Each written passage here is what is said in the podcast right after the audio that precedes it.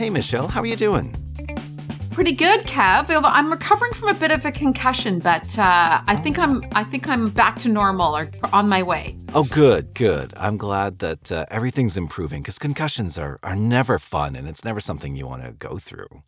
Well, you know what? It's been a really amazing confirmation for me that everything that I do um, to focus on nutrition is help benefiting me right now because okay. I, I, I, I, I, at least I think so because I feel like the, the, the knock on the head that I had, I should have been a lot worse. Now there's, there's not a lot you can, I mean, the brain is different than the other organs of the body, but I, I have to believe it's played a role in my recovery. Well, everything's connected, so it would make sense that it would. So you should have been knocked on the head years ago. Is that what you're saying? Maybe. Knock some sense into me. Exactly. I should be next.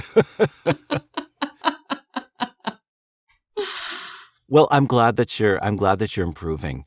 Um, I might be a little low energy today just because I'm actually just uh, sort of in the middle of a bit of a cold, so my voice might be a little bit different. So uh, I'm drinking my tea here, and I've been drinking a whole lot of tea the last few days because my mother always my mother always told me when you're sick, drink tea.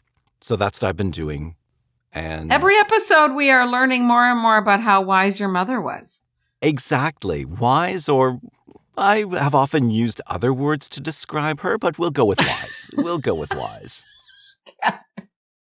oh my gosh. So, in drinking all of this tea over the last few days, it's really gotten me wondering like, if there is actually some truth behind, and I'm sure there is, behind what my mother told me that you should drink tea when you're sick. And I know a lot of it is just general hydration, but it got me thinking about tea generally and the part it plays in our lives. I know I drink a lot of it. I've known a ton of people who also drink it. And I know it's something exceedingly close to your heart. Um, so I thought today we might delve into the world of tea a little bit, if that works for you. So close to my heart. You well, you know, they call me the tea lady or the tea nutritionist. Among other things. tea and health are my thing. So I would love to talk about this. In fact, the, the challenge is going to be getting me to shut up. Excellent. Well, don't worry. I'll fix it in, in post editing. Not to worry. Not to worry. Um, okay. Well, that's great. Um, so we're now into Nutrition for Noobs, the tea episode. The tea episode. Dun, dun, dun. Dum, dum, dum. so I think the first question, I mean, I'm going to I'm going to ask a few really really basic questions cuz we're all noobs here. But then we are going to get into more interesting stuff. So, for people who do know a little bit of the basics more than me, just bear with us for a couple minutes. So, my first question is I see a ton of different types of tea out there. I mean, there's, you know, your typical bagged orange pekoe, and then you've got black tea and green tea and white tea and tisane, which I know I don't think is actually tea. But what are the di- like? Is orange pekoe actually made from oranges, or like what? What are the differences with the different types of tea? Because they all look the same to me. Oh my gosh. You've got so many questions in there in that oh, one little oh. question. It's so I always say that tea is complex but not complicated. Okay. So, in case the listeners aren't aware, I think I may have mentioned it in my very, very original bio in episode one. But aside from being a registered nutritionist, I'm also um, a certified tea sommelier. And so tea and health are really the niche that I carve for myself because when I was in nutrition school, nobody could answer my questions about tea. Like how, how does tea fit into this, into our diet? Right. And when I was in tea education, nobody could really make concrete connections between for tea and health for me. Everybody knew tea was healthy, but they couldn't really articulate why. Right. Okay. So, um, so I made that a very focused area of study. But yeah, the, the first thing to learn uh, is that, you know, what a tea is and what a tea isn't, like you said. So basically anything is truly tea if it comes from a plant called the Camellia sinensis plant. Okay. And, you know, the analogy that I like to use that most people can relate to, it's still oversimplifying, but it, it's a, it's a, it's a very useful explanation. Most people don't realize that most wine comes from red grapes. and that it's just whether or not you include the peel or not as to whether it becomes a red wine or a white wine. Um, and it was a wine sommelier that told me this. That's oversimplifying wine for sure. I like oversimplification. It's okay. but uh, when it comes to tea, it's very similar. All tea, and when I say tea, I mean white tea, green tea, yellow tea, oolong tea, black tea, and pu'er tea or dark tea all come from the Camellia sinensis plant. Okay. Um, and then anything else that comes from any other plant, the chamomile plant, the lavender plant, um, the tulsi plant, you know, a- any uh, turmerics, any of those spices that we use in the tea, those are all not tea by definition. And as you said, we call those tisanes. Right. And then within that tea category, the Camellia sinensis, we have different varietals of Camellia sinensis plants the same way that wine has different varietals of grapes. Right. So I love wine and I love tea. I think that's probably why I became so enthralled with tea. Right. And I didn't realize that there was so much overlap actually between wine and tea and the fact that you are a tea sommelier and and matching tea with foods and the different flavors and all that like it is very complex. And i know just eating dinner with you is always a joy because Aww. you can bring out interesting flavors and combinations that i've never thought about before. So it, it is fascinating. You know, one of the most fun events that we do at my shop, the Tea Lounge in London, Ontario, is that, and we do it every couple months. We do this dining event where um, I work with a local chef, and the chef comes up with four courses of cuisine, and then I pair a tea or a tisane with each one of the chef's courses to either complement or contrast what they've done. And like that's what sommeliers do with wine. right And I think that's what drew me in because I thought that I was going to learn about tea, but I found out in studying tea, I found about terroir and chemistry and culture and geography and history and all of these different different things that really take it from just being a beverage and turning it into an experience. But then when I understood the health benefits of tea, my mind was just blown.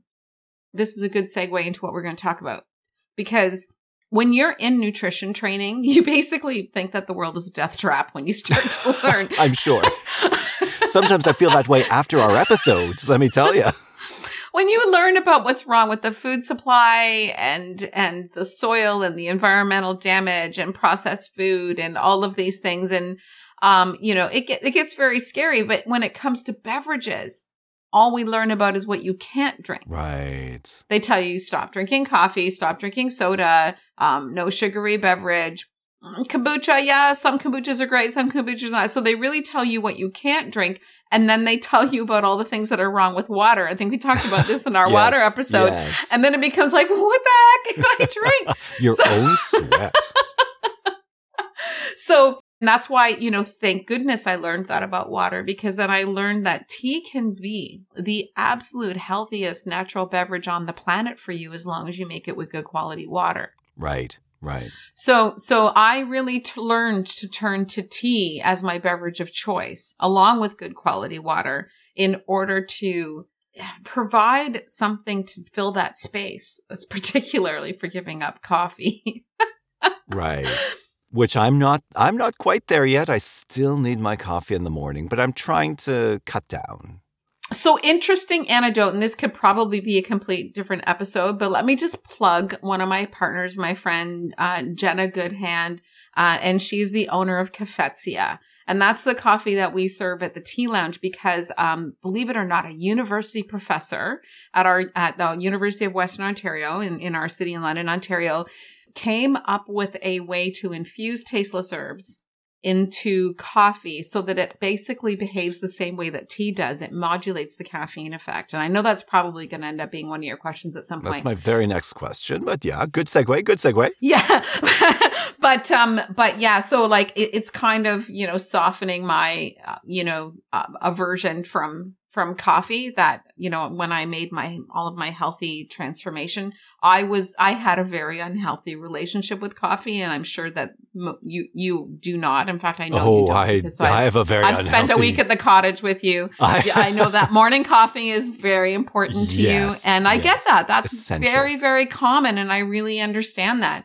Um, so, but I was not, I did not have that healthy relationship with coffee. I was drinking a ridiculous amount of coffee from the moment that I woke up until the moment I went to bed. And I was very heavily over caffeinated. Well, you so. didn't know me in university. I was like that in university and post university. And, and it was actually when I started having sleep issues that I said, I really need to just cut back a little bit. Well, that's probably where it started because the only thing, the only beverage you could really get outside of the university library was it, it was the coffee stand at least where i was. exactly went to school. No i i spent so many days at you know plug for ottawa fns fathers and sons i think it's closed Ooh. now unfortunately oh um but they had a bottomless pot of coffee and if i was cramming for an exam or something let me tell you, I drank so much bad coffee there, and it was always delicious. Uh, but I had, I also had a very unhealthy relationship with it, which brings me to my next question, and I want to talk a little bit about caffeine because obviously coffee and tea, and I'm just using tea generically, mm-hmm. they both have caffeine, but I find that with why I still have my coffee addiction is just early in the morning, I need that hit. And I find that coffee mm-hmm. gives me like a jolt of caffeine, whereas tea doesn't. And, you know, I can't drink tea right before bed because I find it does impact me. But I can't drink coffee past about 11 o'clock in the morning because it impacts me for the night. So it seems that like the caffeine is, is it different? Is there less? Is like, how, why are there these differences in, in the caffeine kick that you have? Sure. So I, I used to do a, um, a lot of lectures on this and, and, and then there's, there's, there's what I've, I've always known or learned that is part of that sort of original explanation. And then there's a second piece I'm going to tell you about that I have recently learned. Okay. Um, so, Hot off the presses. So, so first of all, when we understand and we start to change our mindset that tea isn't really a beverage, it's actually a food. It's actually a plant. It's a leafy green vegetable then we start to understand why those there, we have those differences because coffee is a bean. It's a part of a plant, but it's not the whole plant. Okay. And when we when we're when we're turning taking tea and, and we're turning it into something that we're steeping in a cup, we're actually dealing with a whole food, with the whole plant. And the, the difference lies in the chemistry of that plant. And it's about not how caffeine works when it hits the bloodstream. It's about the whole package. It's about a concert of nutrients and how humans will metabolize that concert of nutrients. So when you're drinking coffee, there is no other nutrient traveling in the bloodstream other than what like to modulate or impact how that caffeine behaves or how the body metabolizes that caffeine. So you drink your coffee, the caffeine just jumps right into your bloodstream you get that jolt, and then a short while later, it drops off and you get a crash. Yes. And if you were And then you go and old, drink some old more. Michelle. If yeah. if you're old Michelle, you cycle through that spike and crash, spike yes. and crash, spike and crash all day long. And that's why I would go to a meeting and then I would leave that meeting and I would go I, I would have sometimes like well, back when in our banking days, I would have anywhere between eight and 20 meetings a day, depending upon the day. Um, and sometimes there were all day sessions and you would have breaks. So I would have to go and get another spike to get me through those very, very intense cognitive, high energy interactions all day long.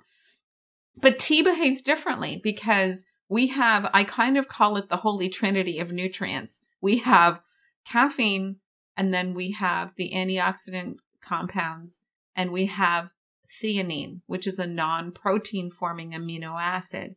And those are really the three that we really need to understand in terms of understanding the total opportunity of health benefits of tea. But when it comes to caffeine release specifically, when those three nutrients travel in the bloodstream, the caffeine releases more slowly and over a longer period of time. Oh. So if you're actually going to study or work, you're much better off benefiting from having two or one or two or three cups of tea.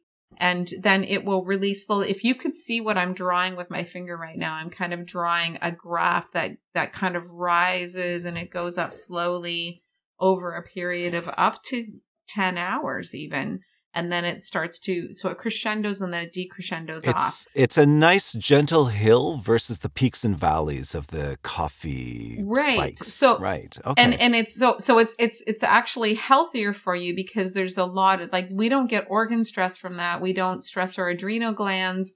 You know, we get we get uh, a prolonged period of heightened concentration, heightened mood, ability to learn, ability to concentrate.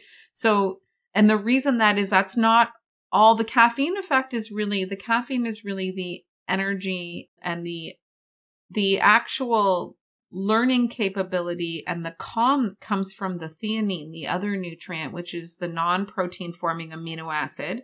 So it's not a it's not an amino acid that's going to become one of the structure building proteins. It's more of a of a brain supportive nutrient and it's really the superpower of tea, if you ask me. I call Okay. it this is why tea becomes a superfood because, Kevin, unless we ferment a food, it does not cross our blood brain barrier. okay, When we ferment wine, it becomes alcohol, and alcohol crosses crosses the blood brain barrier, and that's why we can become drunk.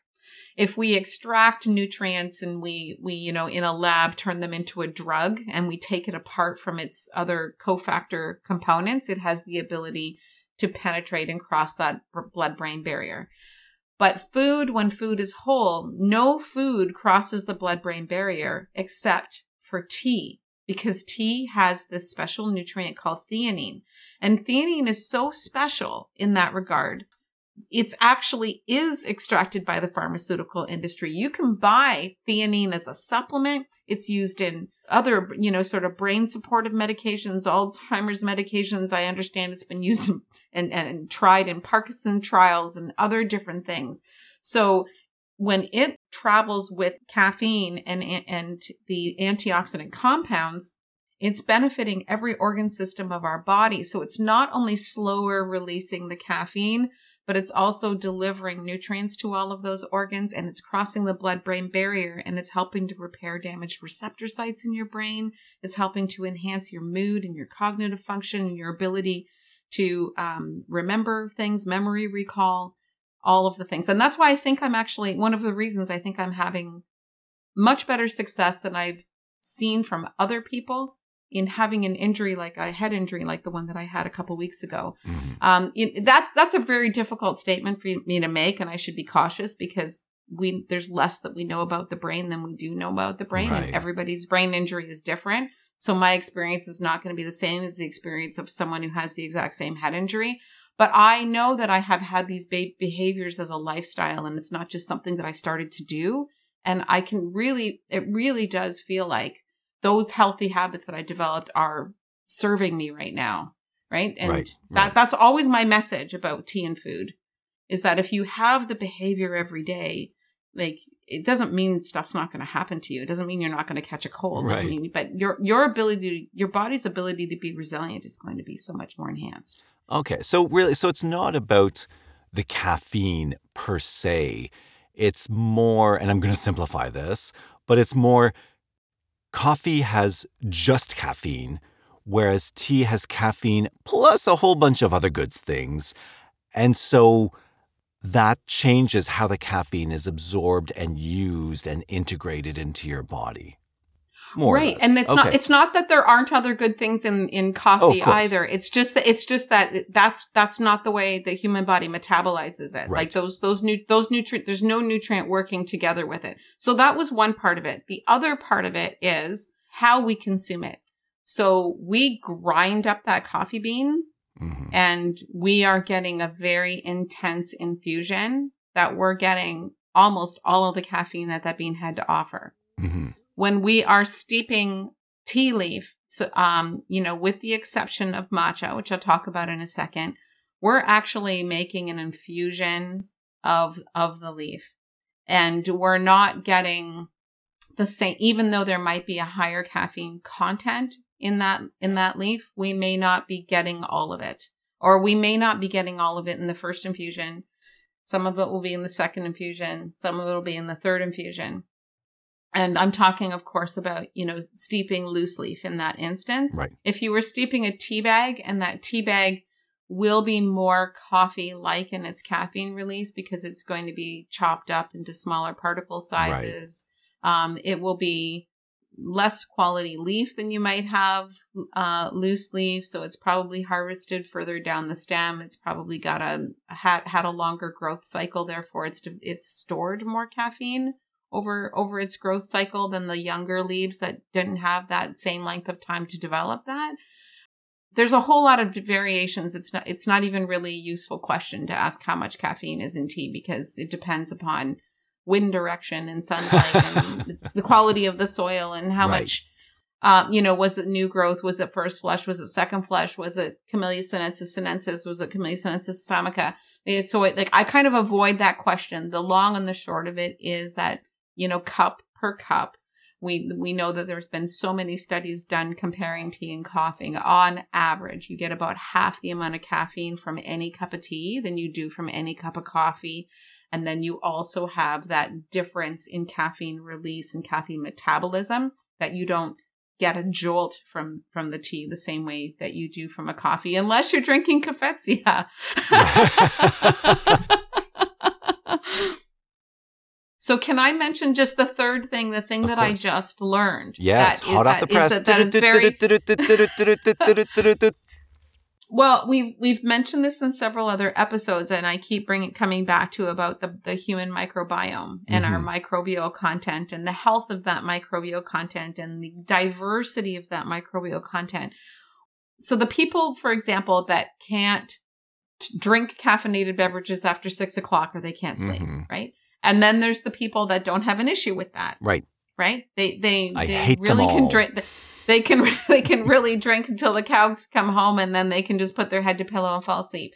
So that's a that's sort of a, a, a concept that we refer to fast metabolizers or slow metabolizers of caffeine. Okay. And we used to think that that was kind of a genetic trait. Mm-hmm. But one of the most recent symposiums that I went to in, uh, it was in 2022. We now know that fast or slow metabolism, not just with caffeine, but with a host of other nutrients has much more to do with microbial health than it does have to do with any anything genetic. Oh. So what that tells us is that we do have control as we improve our health, as we improve our diet, we improve our fiber intake, we improve the quality of teas that we drink and the diversity of types of teas that we drink, as well as the types of food and the quality of foods that we drink, we can actually build a healthier microbiome. And so some of that is exposure to fiber, which we know is the only real food that microbes have. But we can also get exposure to a host of phytonutrients, which are very supportive to gut health and our ability to build microbial diversity. Okay, so we've gone through caffeine, and basically the answer to that was there's a whole bunch else in tea. Uh, that you get because it is a whole food and you the process of steeping really helps. So I guess we can sort of delve into the details a little bit. We're still noobs, but we can get in a little bit. So, one thing I've definitely heard over and over and over and over again is that tea has antioxidants. And antioxidants are good because essentially the way I think of it is your body rusts, just like metal rusts. Mm-hmm, I mean, it's yeah. not, but, and tea's got antioxidants. But is that it? Or is there more? Because I do recall you saying in two or three episodes ago, I forget when we were talking about uh, what was it? I think uh, uh, phyto. Oh, phytochemicals, phytonutrients. Yeah. I remember you saying that like tea had 800 or something like that, and a lot. So wh- what's in tea that can be good for us? Is it just antioxidants or oh, what else? Everything. Yeah, so so antioxidant compounds. Okay, yeah, so phytochemicals are huge, and this again, this is a word that wasn't used when I was in nutrition school. We didn't even really know that term yet, but it's a word I didn't use until a few weeks ago.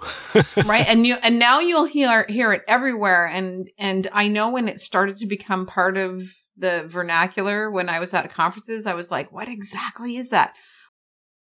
You know what? So let, let me just hold that thought for a second. There's one thing that we should have talked about with caffeine and tea.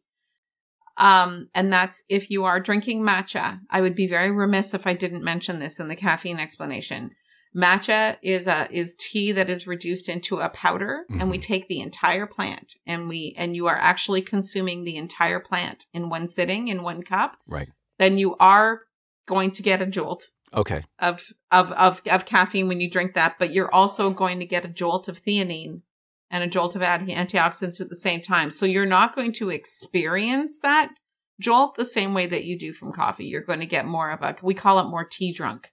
Right, because you're getting feel. more of the other stuff as well, not right. just caffeine. Okay, that makes sense. That makes right. sense. So, but that's still a great segue because you're getting more of everything all at once when you're drinking matcha, including phytochemicals, including theanine, including those other nutrients. So, so uh, if we mm-hmm. talk about what's in tea, there's about 75 to 80% of it will be water when you're drinking the tea.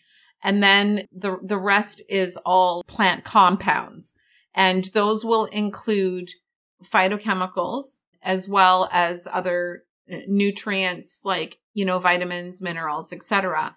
But really a phytochemical is any compound that is made by plants and it's really there to protect the plants from uh, free radicals uh, and and things that might damage it, that may be exposed to from viruses, from bacteria, uh, fungi, parasites, etc. So it's really part of the plant's immune system. Okay. And the beautiful thing is, then when we when we drink or eat tea, tea was one time in history was a food. Um, and a medicine, right? So, um, and, and be, you know, before it was a beverage. I've eaten tea before. I know you have in Burma, right? I've had tea and salads in Myanmar. Yeah, it's delicious. Yeah. Anyways, sorry, yeah. total. yeah. So, so however you're taking your tea, um, you know, it, it, we can benefit from that as well, and it becomes part of our immune system and and part of you know what protects us. But you know, it's not exactly the same as the vitamins and minerals that may be present in foods because those vitamins and minerals they are actually essential to our health. And some phytochemicals are essential to our health, but not all of them, right? So, right. so some phytochemicals are vitamins and minerals as well, but, but, but not all of them. There are, there are, we don't even know how many phytochemical compounds are like you can read so many articles and the number will be different because yeah. we're discovering them all every time all the time and that would make sense to me because for instance i mean we wouldn't need necessarily the phytochemical that stops a particular fungus from growing on us like a tea leaf would in which case, I mean that that kind of makes sense. I'm simplifying it again because that's what I do, but, but well, it makes sense. We have to simplify it in order in order for it to make meaning for us. So so basically, they're they're biologically active compounds in plants. They're they're they're very protective, um, and every plant has its unique makeup of phytochemicals. So what the tea plant has is going to be different than what a tomato plant has right. or what your lettuce or your kale does. And there are like science is on, hasn't begun to identify them all. But when it comes to tea, basically everything in tea pretty much is a phytochemical uh, that you're ingesting. And it also, so here are the main sort of nutrients that we'll have when we're drinking tea. We'll get an array of phytochemicals that we don't really know what they all are. We'll get, have antioxidant or antioxidant compounds. We'll have a class of nutrient called methylxanthines or alkaloids. That includes your caffeine, but there are other types of methylxanthines other than just caffeine. And then there are other um, amino acids, which include your theanine, right? Okay, right. So when we're drinking tea, we're getting vitamins and minerals, we're getting enzymes, we're getting pigments, we're getting a little bit of carbohydrate, but not very much. Um, that's just the structural integrity of the plant, right? Right. Um, so that would mean there's a little bit of fiber. Um, and if you're drinking matcha, you're getting a little bit of fiber. You're not when you're drinking tea. And then the essential oils are the volatile compounds that give them their smells and their flavors and things like that. So um, we you mentioned free radical damage, right? The fact that we're rusting. Um, the you know the same as a squeaky old part. So oh, I've got a lot happens- of squeaky old parts now. Let me tell you. so antioxidants is a, is a common term that that people really understand because it's been part of our language for so many years. We now, you know, you hear when I go to symposiums, we hear them talk about antioxidants less and we hear them talk more about phytonutrients and antioxidant compounds. okay. And, uh, but basically, let's just use antioxidants because people know what that means. Basically, they're going to help us when we eat more foods with that contain these compounds and teas are loaded with these compounds because it helps to prevent aging or sometimes it can even like repair a molecule that's become damaged um, and and help to stop that rusting, stop that aging. So um, yeah, free radicals we get from breathing in air pollution, from processed food, from chemicals that might be lining packaging or fire retardants in our curtains and our carpets and our jackets, our our clothing. Like there's free radicals everywhere. Some of it's just simply byproduct of normal human respiration. Our body, you know, produces free radicals and we exhale them like so our exposure to to these offenders are everywhere. There are also free radicals all over the political world. More and more Oh, free oh, oh radicals these days. Sorry, couldn't Thank resist. goodness this is not a political podcast. No, I know. I just couldn't. No, but it's it's a dad joke podcast. You're so right. You're so right. You're so right. it's so funny. So, but you know, how much polyphenols do we get in the tea leaf? Well, it's about 25 to 30% of our dry leaf is made up of all of these different polyphenols. So it's very, very significant. So how do we get from there? So there's flavonoids that are types of polyphenols. Um, and poly, so pa- polyphenols flavonoids these, these are these antioxidant compounds that i'm talking about these are the the little compounds that are like the little fighters that are going around and getting rid of the bad guys and stopping and ha- or slowing or halting the aging process in our body and and the, and the rusting that's going on. Yes, I need more of those. right? And also you know helping our immune system get stronger and staving off staving off disease. Like we know that we can put tea in a petri dish with uh with uh or the the antioxidant compounds from tea in a petri dish with uh, cancer and it kills it Wow. so yeah, it's really, really cool. Um, and we know within, within minutes, we know from EEG studies within minutes of consuming tea that we actually see compounds thanks to theanine crossing the brain and causing areas of the brain to actually light up Oh, on a brain scan. So it's it's the the message there that you know most people should take away is that these studies like this have proven bioavailability. Bioavailability is really the key. Whenever you're taking something that you think is going to enhance your health, whether it's a pill or it's a food, it doesn't really matter what you take. What matters is what gets absorbed. What can your body actually absorb and utilize? Right. That's what matters. And we know that when we're consuming tea, we're getting all of this goodness and we know that it's readily absorbed. And what we've learned from so many symposiums on tea and health and what's been published in, in, in the literature and talked about by scientists, and they're starting to study more and more of this. There's so many tea studies out there now. It's wonderful that there isn't a more bioavailable beverage that we can drink that travels to every single organ system. So I have a I have another question that's a little that's kind of related, but it's also a little bit of a you know off off the beaten track. Um, but you're talking about bio, bioavailability, and you've mentioned theanine a few times now. And Mm-hmm. on a bunch of, and you said that theanine is now being used or or being experimented with, you know, as uh, you know, in medicine for other uses. But I have seen usually on clickbait, which automatically makes me uh, suspicious. It should. that you can yeah exactly. You can now get like theanine just theanine capsules.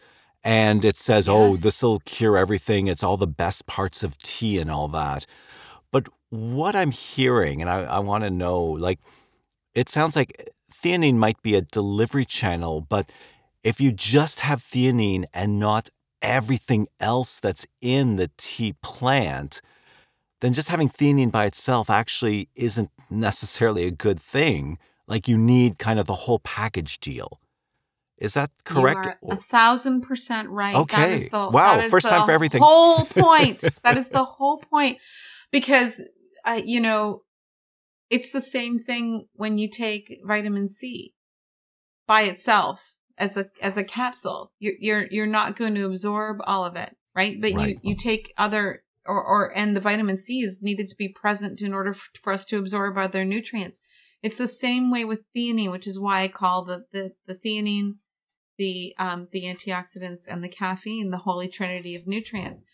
There was this fascinating study that I read that they experimented on exactly that. So they had they to test bioavailability. They tested subjects to see if they took caffeine alone uh, from extracted from the tea plant Right. um, how does it absorb the antioxidant compounds by taking the caffeine out do we absorb them um, taking out you know one of those nutrients do we absorb the theanine what we found is when you remove one of those three the other two don't absorb as well Ah. so th- okay. there's it's really interesting that you kind of need that holy trinity to stay intact. Without the theanine, we don't absorb the ox- antioxidants as well, and we don't utilize that. Caffeine is, isn't something we should be afraid of unless we're over consuming it, Right, right? Like right. It, it's a it's a really really beneficial nutrient to our energy and our cognition. We just don't want to have it in a harmful amount, you know, without being imbalanced uh, the, the antioxidants aren't nearly as bioactive without the theanine and the caffeine. The theanine isn't absorbed without the other two. So like, and, and that's, that's kind of my whole case too with decaffeinating tea. It's impossible to extract one nutrient from a food without it being at the expense of others. And if you, and so you're probably losing a lot of the goodness of the tea by trying to decaffeinate it right. and then and then what's left isn't going to absorb very well so you you'd be better off just drinking an herbal tea like um a different plant that that is naturally caffeine free that's going to have lots of other wonderful phytochemicals in it Right. Right.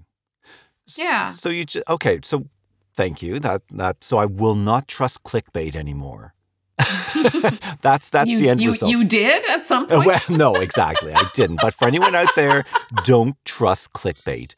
Um, clickbait's f- clickbait's fun but you have to still be a critical thinker uh, well, of course, a, a of curious course. person So i click on clickbait all the time Of course, well, sometimes you can't help it. You know, if there's some celebrity news or something, some gossip, you know, it's just so. Okay, digression. Yes, Digression. yes. What's what's your Achilles heel of clickbait? What will you click on?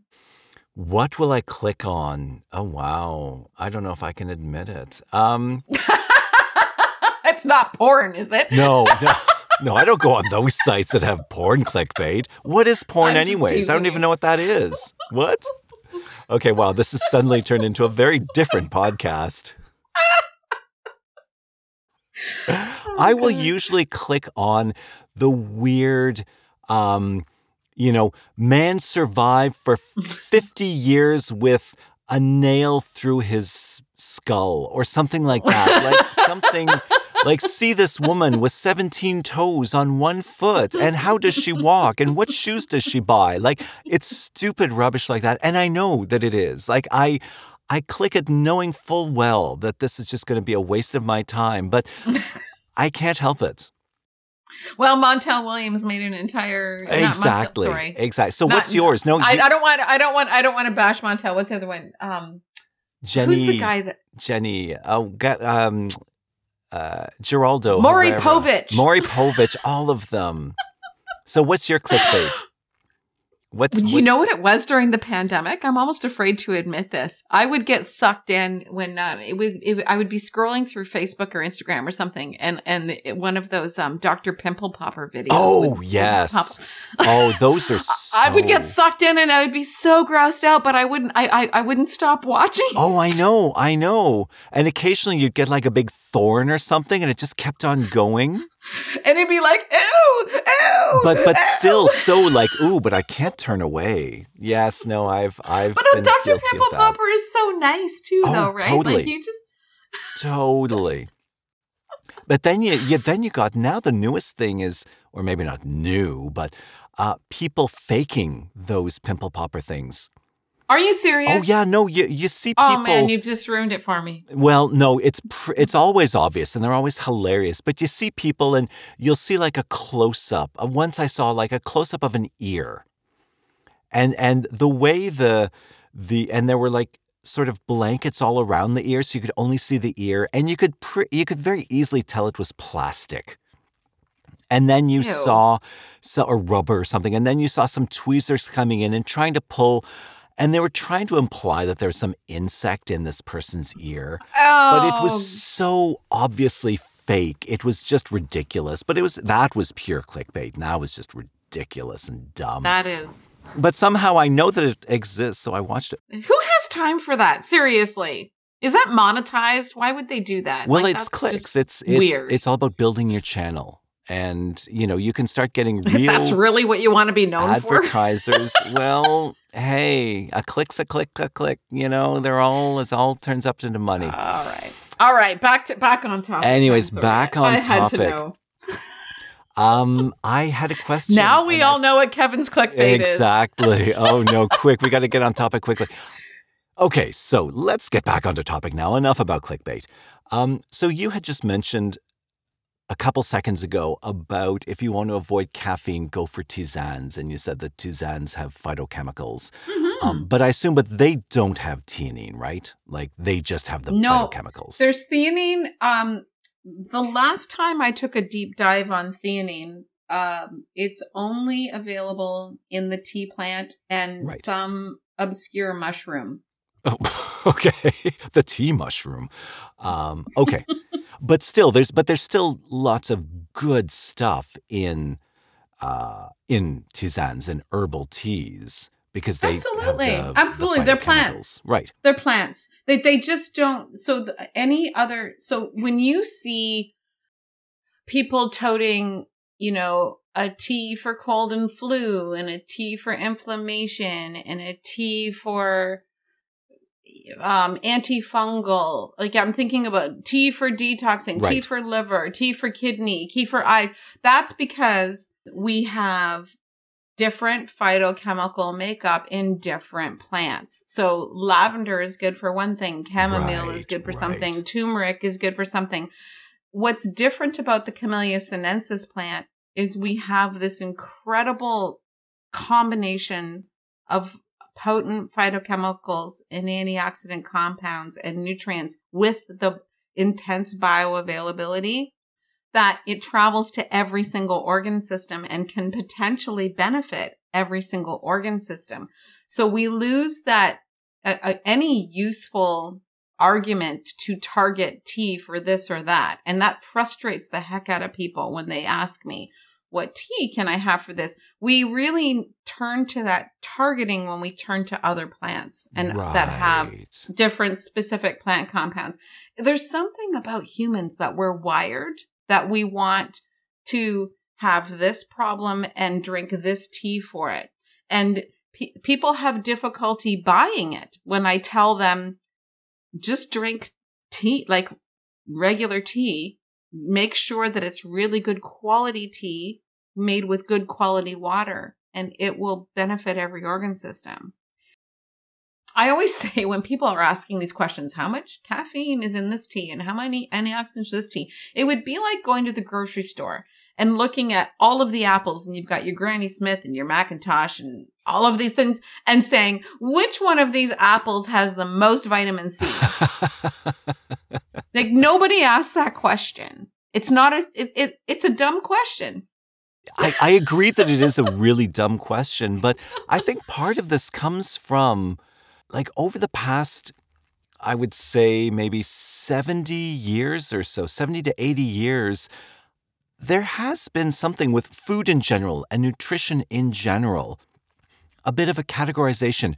You know, you eat carrots for your vitamin A for your eye health, and you eat you know, an apple a day keeps the doctor away, like, and you eat oranges only for vitamin C. And this kind of compartmentalization of food, in which case we've all grown up with this. So I, I think there is a bit of a natural, and it doesn't make sense. I agree. And to say Granny Smith is better for you than a Fuji, which is better than a McIntosh, makes no sense. But I bet you there are people who have asked that question. Like, what? I bet you if you Googled, what's yeah. the best apple for me, there would be so called experts saying, well, the, you know, whatever, pink lady ambrosia is the best apple because blah, blah, blah. Like, it's the most yeah. nutritious.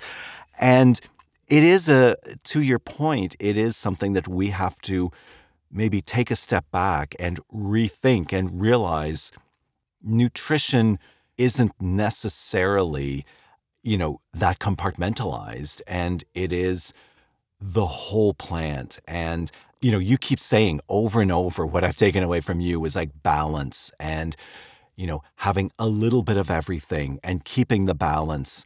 Keeping things whole. Don't pull food apart. I think some of that reductionism that we that we see in science has to do with the way our culture has evolved in terms of how studies get funded. Um, and T. Colin Campbell talks about this in his book Whole, and so does Marion Nestle in her book about food politics.